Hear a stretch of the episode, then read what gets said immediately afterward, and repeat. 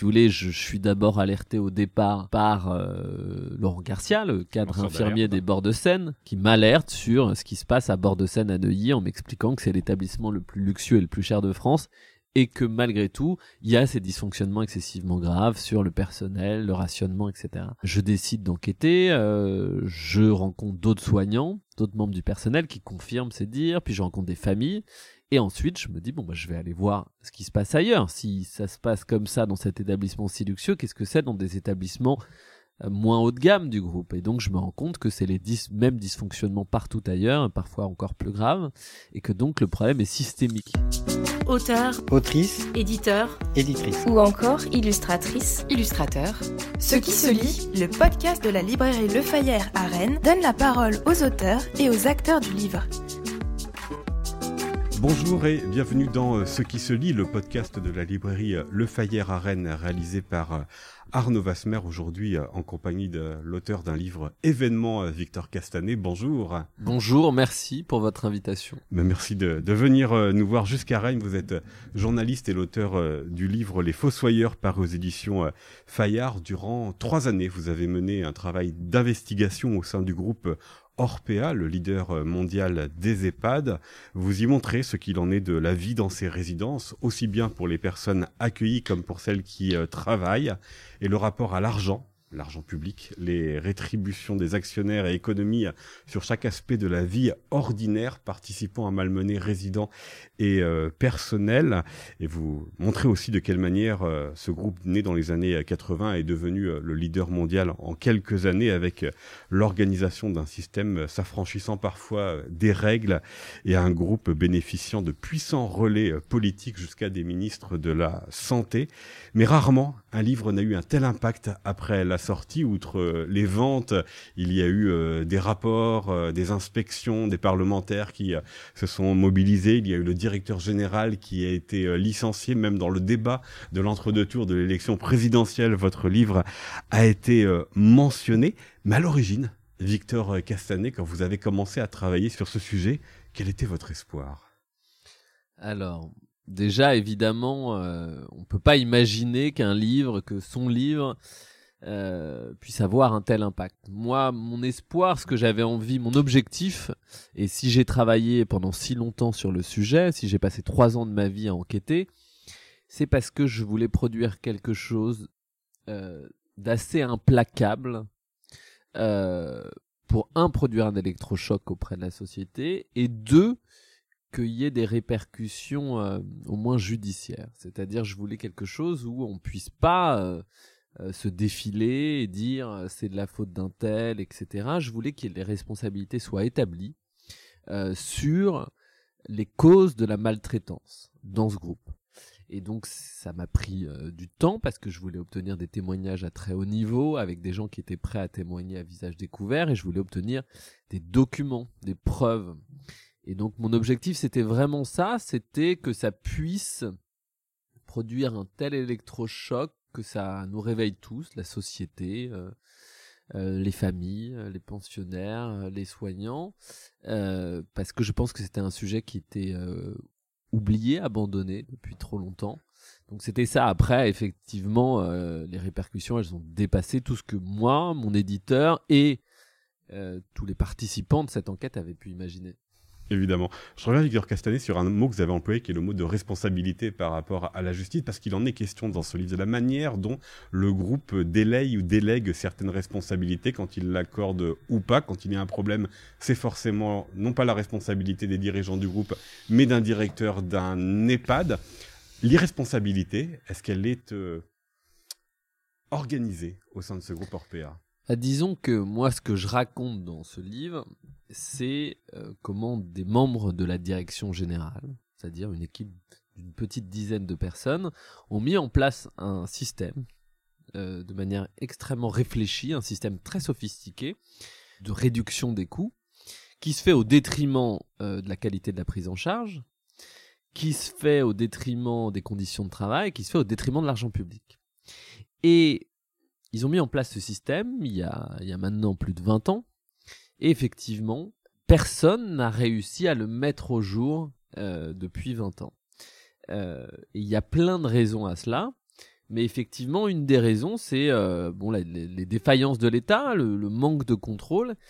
Et quand il y avait des contrôles, notamment des agences régionales de santé, et qu'elles commençaient à s'approcher un peu trop près de la réalité, effectivement, les membres de la direction générale euh, imputaient les dysfonctionnements, la faute, au directeur de site, au directeur d'établissement.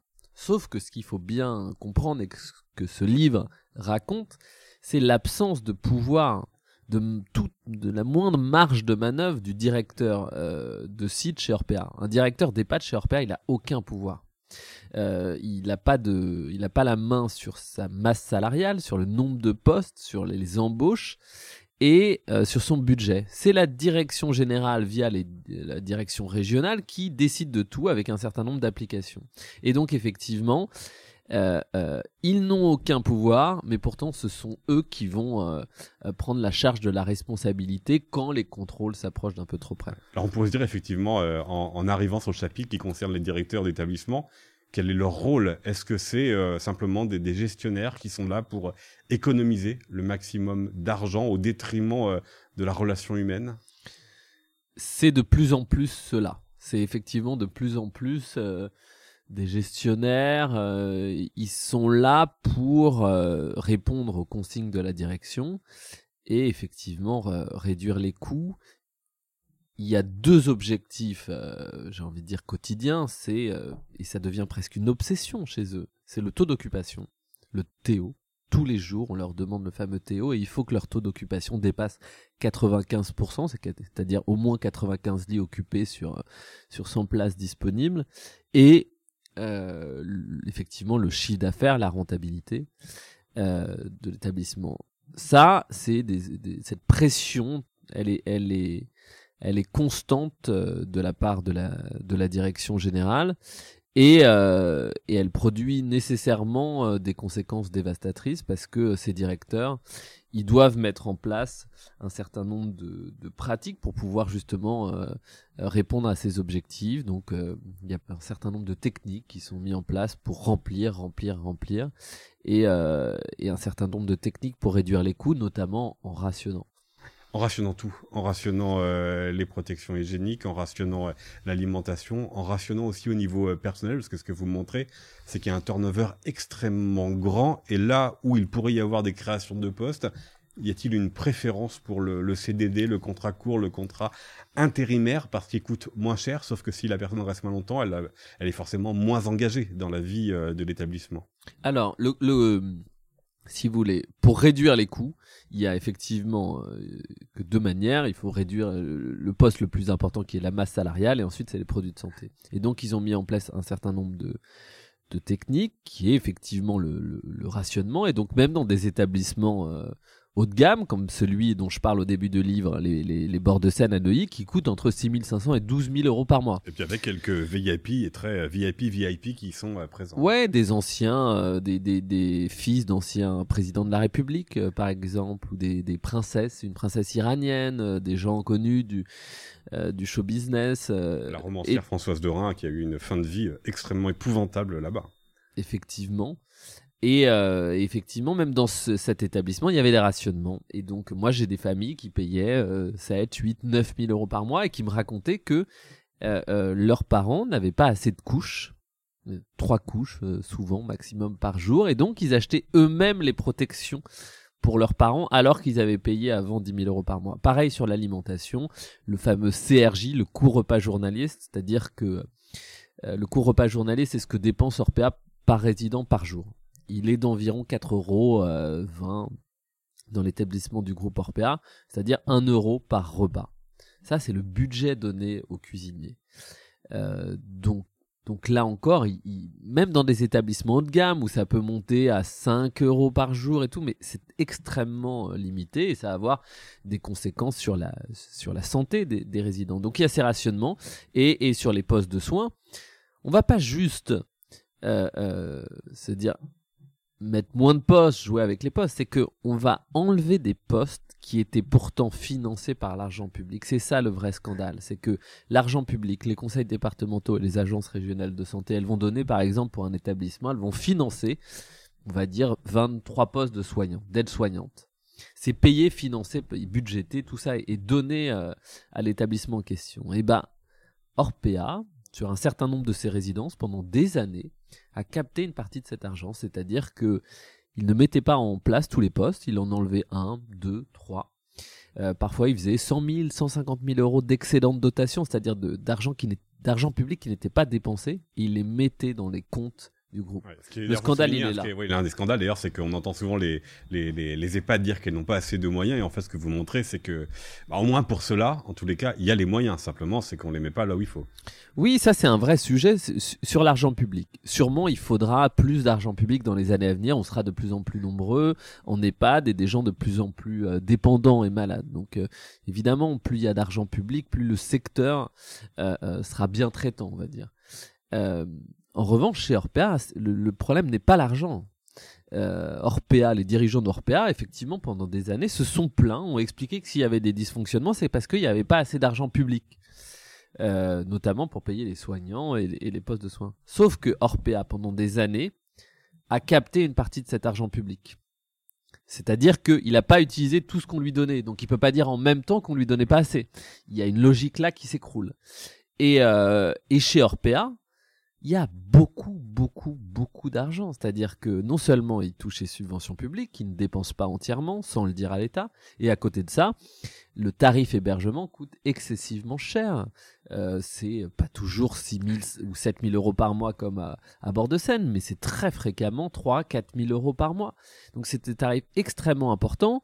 Euh, euh, c'est un groupe qui se porte excessivement bien, qui faisait avant la sortie du livre un milliard d'euros de chiffre d'affaires par trimestre. Ouais, d'ailleurs, il, il ambitionnait d'intégrer le CAC 40. Ouais, donc c'est un groupe qui se porte très bien, dont les dirigeants gagnent excessivement bien leur vie, les actionnaires aussi, qui génèrent des sommes absolument colossales et qui n'utilise pas tout l'argent public qu'on lui donne. Donc, donc non, chez Orpea, le sujet, c'était pas le manque d'argent. C'était ce que l'on en faisait. Il y a beaucoup de choses troublantes, Victor Castanet, dans votre livre Les Fossoyeurs, mais l'une, c'est que finalement, tout ce que vous dites et tout ce que vous écrivez, pour une partie de ces choses-là, elles étaient sues par Orpea, ou elles pouvaient être sues par euh, les décideurs euh, publics, par euh, la justice, par les différentes administrations, parce que vous euh, bah, montrez que l'argent public, il n'est pas bien évalué ou il n'est pas bien suivi dans son usage. Mais vous indiquez aussi pour les familles qui se trouvent démunies, qu'elles soient celles qui sont obligées de, de payer en plus pour l'alimentation, pour l'hygiène, ou quand la, le cas comme la famille de Françoise Dorin, où ça se passe extrêmement mal, il y a des courriers qui sont rédigés. Comment est-ce que vous vous expliquez, alors d'un côté d'Orpea, mais aussi de l'autre côté de la puissance publique, que finalement ils pouvaient peut-être avoir sous les yeux déjà tous les éléments qui indiquaient à quel degré il y avait dysfonctionnement dans le groupe. Alors, le, si vous voulez, effectivement, euh, on sait depuis longtemps, mais tous collectivement, qu'il y a des dysfonctionnements dans le secteur des EHPAD. Euh, on a vu des images, notamment dans des reportages télé, euh, avec des euh, personnes âgées abandonnées, avec effectivement manque de personnel, des dysfonctionnements dans la distribution des médicaments, le fait qu'effectivement il y a dans ce secteur des problèmes. Mais euh, si vous voulez, on n'avait pas tous les éléments en main. Ce qu'apporte ce livre, je pense, grâce aux témoins qui ont participé, et notamment des, gens à haut niveau de ce groupe, c'est euh, enfin des preuves, notamment sur la gestion d'argent public. Je pense que euh, ça, ce n'était pas su du grand public. La technique des marges arrière sur les produits de santé, où les fournisseurs d'Orpea payés par l'argent public reversent à Orpea une partie de l'argent qui a été alloué, les, les excédents de dotation. Euh, euh, tout ça n'était pas connu du grand public. Je parle pas du grand public, je parle vraiment de, des décideurs. Et après, pour ce qui est des décideurs, euh, effectivement, là, il y a une responsabilité à questionner. Des autorités de contrôle, des agences régionales de santé, des inspecteurs des conseils départementaux, de la DGCCRF, ces autorités de contrôle euh, n'ont pas fait leur travail. Elles ont été défaillantes, elles ont dysfonctionné, je ne sais pas comment le dire, mais ce qui est sûr, c'est que ce que j'ai, moi, découvert, elles auraient dû le découvrir il y a, il y a déjà des années de cela. C'était leur mission et elles sont payées pour ça. Et donc, euh, oui, là, on peut s'étonner, on peut questionner. Je pense qu'il euh, il faudra un moment que des membres de l'administration euh, des gens à haut niveau, peut-être des patrons d'ARS, s'excusent, non pas en leur nom personnel, mais au nom de, de l'administration qu'ils représentent, qui s'excusent et qui, explique ce qui a dysfonctionné pour que ça ne se reproduise jamais. Alors dans ces podcasts, Victor Castanet, on s'intéresse aussi à la manière dont les auteurs ont travaillé le livre. C'est trois ans euh, d'enquête, donc c'est un temps absolument colossal et c'est beaucoup de rencontres. Vous avez cité euh, quelques-uns de vos témoins, des anciens euh, notamment d'Orpea. Il y a aussi, par exemple, un, cadre infirmier qui est peut-être une pièce un peu un peu atypique dans le dispositif parce que c'est l'une des l'une des personnes qui reste vraiment, qui trouve encore du sens ou de l'utilité en son travail là où beaucoup sont partis. Comment vous les avez euh, convaincus de parler, ces gens-là? Puisque ce que vous montrez aussi, c'est qu'Orpea est assez redoutable pour contrôler ceux qui sont là, faire peur ceux qui sont là et aussi ceux qui ne sont plus là. Alors, euh, ça, c'était effectivement euh, dans le travail de journaliste d'investigation. J'ai envie de dire que le plus important, c'est les, relations que vous, avez, vous allez créer avec vos sources et les sources que vous allez obtenir. C'est elles qui vont vous permettre euh, justement de, de, créer ou non, d'écrire ou non une enquête qui puisse être euh, implacable et qui puisse produire un impact. Et pour produire un impact, il fallait que je rencontre beaucoup de sources, que je rencontre beaucoup de sources à haut niveau et qu'un certain nombre d'entre elles prennent le risque de témoigner à visage découvert. Et ça, j'ai eu la chance, effectivement, c'est assez rare, d'avoir un grand nombre de sources à tout niveau, c'est-à-dire des aides-soignants, euh, auxiliaires de vie comme euh, Saïda. À qui vous ouvrez le livre. Ouais, des euh, cadres infirmiers comme Laurent Garcia, des juristes qui étaient au sein du service RH comme Camille Lamarche, des directeurs d'EHPAD comme Carmen Mangiva, des, des membres de la direction générale comme Patrick Mettet, des gens qui ont accepté pendant des mois, voire des années, hein, de m'apporter des éléments, de témoigner d'apporter des preuves et ensuite d'être euh, cité dans le livre. Et ça, bah, veux dire, il n'y a pas de recette miracle. Il faut, euh, il faut d'abord beaucoup de temps. C'est-à-dire, euh, il y a des enquêtes qui durent quelques jours, quelques semaines. Il y en a qui durent un an. Et quand vous passez trois ans, bah, vous avez plus de chances de pouvoir obtenir ce genre de relation. et après, il faut, j'ai envie de dire, il faut, il faut convaincre euh, les gens de témoigner et de témoigner à visage découvert euh, sans les pousser, sans les forcer. Et ça, il y a un équilibre à trouver. C'est-à-dire, un journaliste va jamais contraindre personne à parler. Et pas que la euh, personne regrette les propos qui lui sont Non, moi, c'est que des gens qui ont témoigné et qui l'ont fait à visage découvert volontairement, mais elles ont été inquiètes parfois tout au long de ces années, et notamment les plus importantes je leur avais transmis le livre, le, manuscrit, avant qu'il soit publié, pour qu'ils puissent le faire lire à leurs avocats. Et euh, leurs avocats leur ont dit de ne pas apparaître dans le livre, qu'ils prenaient des risques. Euh, ils ont fait leur travail d'avocat. Et donc, euh, elles étaient nombreuses à être inquiètes, à craindre des répercussions et sur leur carrière et sur leur vie personnelle. Et il a fallu effectivement qu'on ait des discussions et que je leur explique. Euh, je leur ai jamais dit euh, non non t'inquiète pas, il y aura aucun souci, euh, tout va bien se passer et tout. Je leur ai dit ça va être a priori plus d'emmerde qu'autre chose. Mais si tu, si vous m'avez parlé, si vous avez fait ce travail pendant si longtemps, si vous avez contribué à ce livre, c'est que c'était important pour vous. Donc posez-vous la question de savoir si vous voulez aller au bout de votre engagement.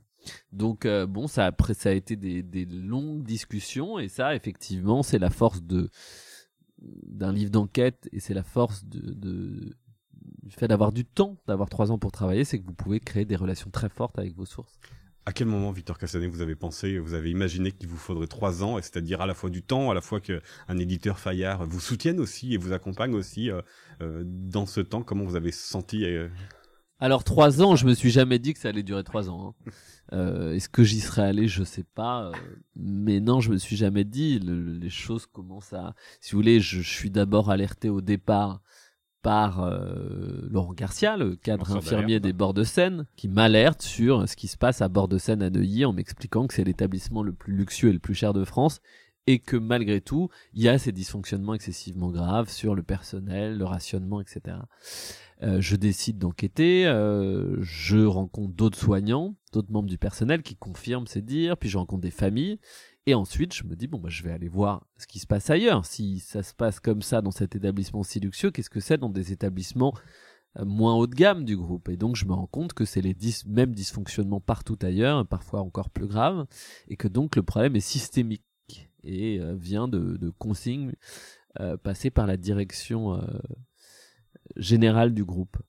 Et, et après, progressivement, euh, mon enquête prend de l'ampleur. Je vais, je vais, je vais comprendre ça et je vais comprendre qu'il faut que j'aille plus haut dans l'échelle décisionnelle, donc que je rencontre des, des membres du siège.